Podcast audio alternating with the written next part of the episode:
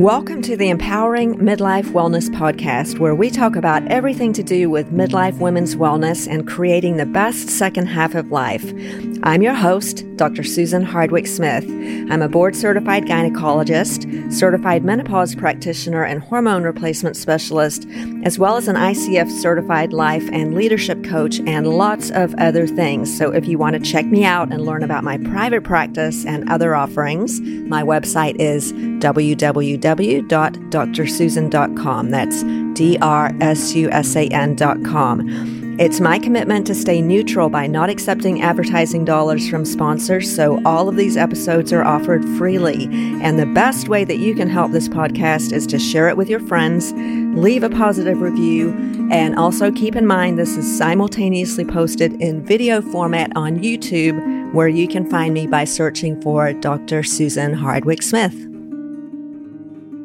Today I'm reviewing some of the research on vitamin D. How much we really need? Do we need it at all?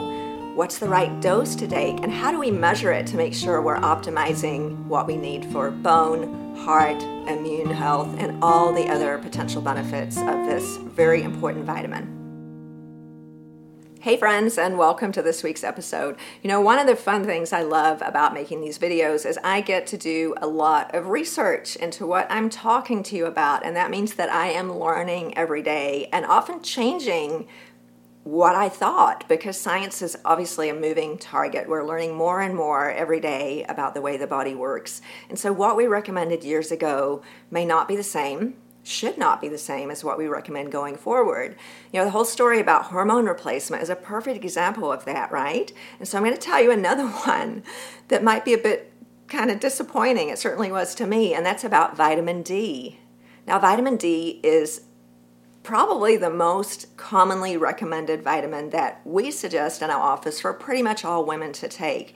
And we were taught, and this is not completely untrue, but mm, you know, like most things, it, it was overstated a little bit. We were taught that having vitamin D levels of 50 to 100, like pretty high vitamin D levels, and that's measured in nanograms per milliliter for what that's worth.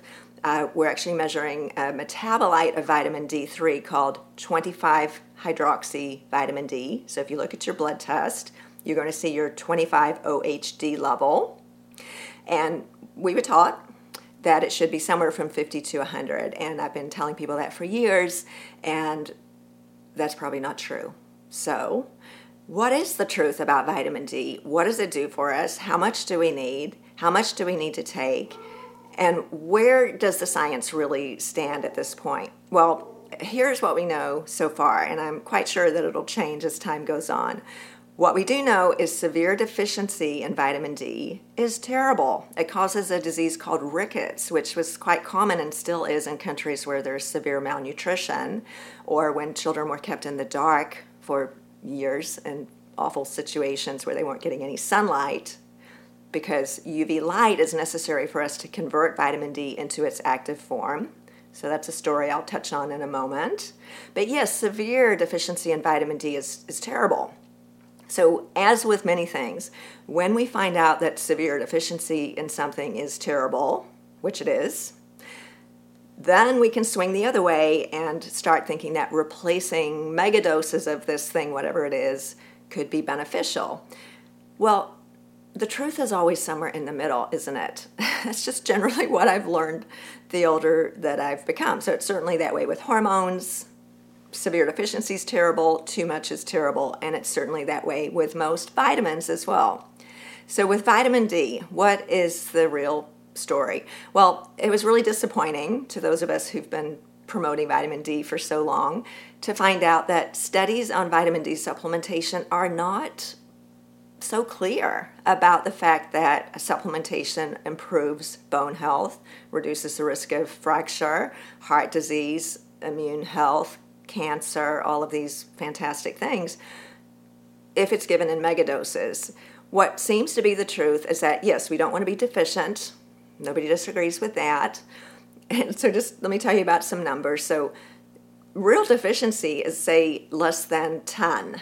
Uh, it's very, very rare. In fact, I don't think I've ever had a patient uh, who had a vitamin D level that low. Labs made up a number, and it's so interesting that we think these things are just uh, facts that come from God, but labs generally decided that a level less than 30 was considered to be too low.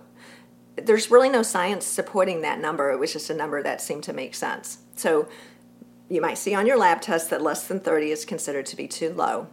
Well, then, being human beings and with very little research to support it, many doctors, including me, have been suggesting that levels of 40 to 100 are where we ideally want to be.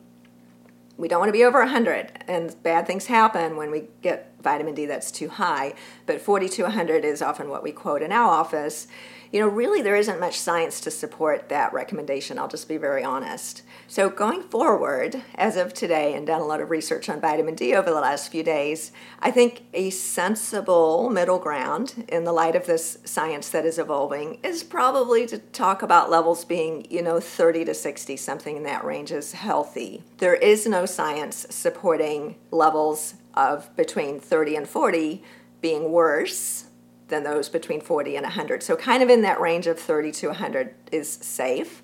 So, I think 40 to 60 kind of makes sense. So, how do we get there? How much vitamin D do we actually need? Well, some of us don't need any. I mentioned that vitamin D requires UV light to be metabolized into its active form. Some of us don't get any UV light or we wear tons of sunscreen like I do. And so patients like me who wear, you know, 100 sunblock all the time because I've had skin cancer, or patients with a lot of melanin in their skin, like very dark pigmented skin, don't have the ability to absorb the UV light enough to produce enough vitamin D in many cases. So we do see lower vitamin D in patients who are staying out of the sun or patients who have darker skin color. So those patients might be at higher risk to have very low vitamin D levels. But some people have perfectly fine vitamin D levels just from being outside in a normal manner, playing golf once a week or tennis or what have you, and then eating foods that include vitamin D, like fatty fish, certainly fortified milk and cereals. I don't eat any of those things. so certain people like me definitely need supplementation. So how how do you know? Well, I do still believe I might change my mind next year, but right now I still believe that measuring blood levels of 25 hydroxy vitamin D, which is what you'll see on your blood test, is useful because there can be surprising cases like in my case where it could be much lower than expected there could also be cases where someone's been taking too much and it's higher than expected. So I think it is useful to measure, I mean, no more than annually. And at the moment, I would recommend keeping it sort of in the 40 to 60 range, certainly less than 100. So, how does vitamin D work? Well, it actually allows calcium to be absorbed from our diet, from our gut, into our bloodstream so that we can use it for all the many things that calcium's vital for not only bone health, but heart health. The way our muscles contract intimately involves calcium. It's been implicated in our immune health, cancer prevention, brain health, I mean, just about everything. So, yes, we need it, but too much can actually elevate calcium levels in our blood too high. And when calcium levels get too high, other bad things happen. We could get kidney stones, or worse things like getting calcium deposits in our heart, which is contrary to what we're trying to achieve. Remember, one of the benefits of vitamin D purportedly is it reduces the risk of heart disease, and it probably does if we're getting out of that deficient state. So, again, we don't want to be deficient, but we don't need too much. It's kind of the same with just about everything in the world, isn't it? So, how much do we need? Well, there's just about a million studies that would tell you just about a million different things. But I think it's very clear that we don't need as much as we commonly used to think. And by we, I mean me and other doctors who commonly prescribe doses like five or 10,000 units a day. So, vitamin D3, which is what is metabolized by our liver into the 25 hydroxy vitamin D, is measured in international units, and common doses might be 1,000 up to 10,000. There's even a prescription dose of 50,000 units once a week, and that would be given to someone who's severely deficient just for a short time to get their blood levels up into that safe range. But it would not be something that you want to do forever because that would get way too high. So, international units most studies have actually looked at much lower levels than what we're talking about, like 600 to 800 international units rather than these thousands. So there's a lot of controversy about how much we need and if we need it at all. So I think the first thing I would do would be draw your blood and see if you're already in that sort of 40 to 60 range, you don't need any at all. If you're really low, like less than 20, we would use a high dose, like 10,000 units a day, for a short time. And by that I mean two to three months. Measure it again because it does come up slowly since it's a fat soluble vitamin. It's stored in our body fat, so it comes up slowly and then it sticks around for quite a long time because it's stored in our fat.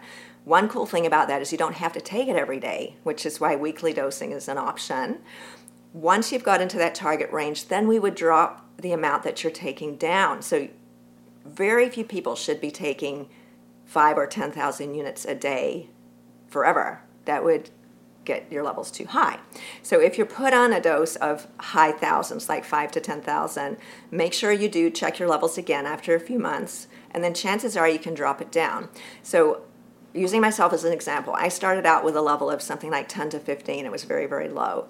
I took 10,000 units a day for a couple of months, dropped it down to 5,000 units a day, and now I take 5,000 units just Monday, Wednesday, Friday, and I keep my levels right in that target zone. Had I stayed on that 10,000, it would have got too high, could have caused other issues with my calcium getting too high. So I think it is important to check, especially if you're taking a supplement. Many organizations suggest taking a lot less, like 800 or even up to 2,000 international units a day. So there's just no consensus really at all on how much we need. And we've got to be really careful where we're getting that information. So I'll tell you a true story, and there's no criticism or judgment to anybody in this story, but a lot of my training about nutraceuticals came from the company that makes them. Well, they're great, uh, incredibly educated pharmacists and scientists who make this stuff, but it's a little bit of a conflict, isn't it? If you make it, you're probably going to recommend taking higher doses because that's how capitalism works. and I'm not criticizing anybody for that, but just if your doctor has been trained by somebody who makes nutraceuticals, they're probably going to be recommending higher doses. So, in that particular field, we were taught that levels should be 60 to 100. Well, that may not be dangerous, but there frankly is no evidence that having a level of 60 is better than having a level of 30. I, I wish I could tell you that there was, because I've told a lot of you to do that.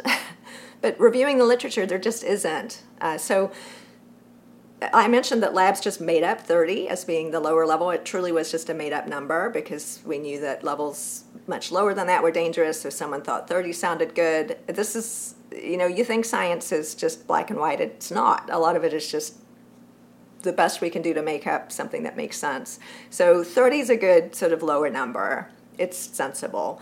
So 40 to 60, you know, probably that's a good place to be. But really no evidence that we need to be higher than that. Another thing is so we talked about how vitamin D allows calcium to be absorbed into our system so we can use it for all the vital things that calcium does. And we've talked about how we don't want calcium to get too high. Well, there's a trend now, and I take this myself, to taking vitamin D along with vitamin K. Those are two of the fat soluble vitamins. And there are some studies that suggest that taking the two together are more beneficial for both bone health and heart health than either one separately. So, adding vitamin K, it's a very complex process that I won't bore you with all the science about, but vitamin D turns on some proteins that are necessary for vitamin K to work properly, and so everything just works better. That, that was the theory. But again, too much is not necessary, and you can take the vitamin K separately. If you're getting vitamin K in your diet, maybe you don't need it at all, but a lot of vitamin D products have vitamin K added just because some of the science supports that. And some of them have all three fat soluble vitamins together vitamin A, D, and K. You know, reviewing the science, there's just not much evidence that adding vitamin A makes a lot of difference for bone health, but those are three fat soluble vitamins, so taking them together makes a little bit of sense. I actually take a product called ADK5. It's a good one. Nothing wrong with it at all. Been taking this for some time. Five meaning it's got 5,000 units of vitamin D in it. 5,000 international units of D3. Now, as I mentioned, I don't take it every day anymore. I just take it three times a week because once your levels get up to that target range, let's just be sensible and stay in the middle and say 40 to 60. We don't need to take those high doses anymore.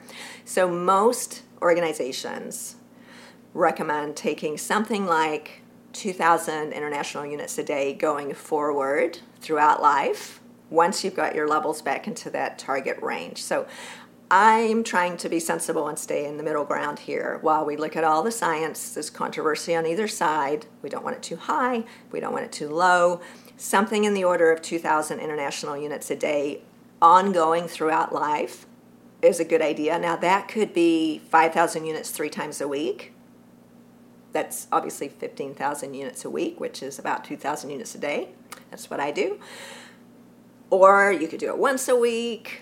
If you did it that way, you could take 10,000 units once a week once you've got your levels up to that ideal range. There's a lot of different ways that you can do this. And you may not need to take it at all if your levels are already in that target range. So, in the category of it's absolutely okay to say when you were wrong, I'm going to just say that I was wrong about that. I was taught that vitamin D levels should be higher than science actually seems to support vitamin D needing to be. So, yes, we don't want it too low. We also don't want it too high. And isn't it just like that with just about everything in the world, right? So, here are my takeaways check your vitamin D level, keep it somewhere in the 40 to 60 range don't let it get too high. Don't let it get too low. Maybe you don't need a supplement at all. And if you do need a supplement, there is a little bit of data that adding vitamin K is helpful. We don't really know about vitamin A, but if you have a vitamin A DK product, it's absolutely harmless to take it. So if it doesn't do any harm and it might do some good, I'm in the camp that let's go ahead and take it. But what we do know is too much vitamin D can actually cause harm. So let's not do that either. Well, I hope you learned something today. I certainly learned something doing the research for this little talk. And if you enjoyed it, please don't forget to subscribe, share it with your friends, and I can't wait to see you next week.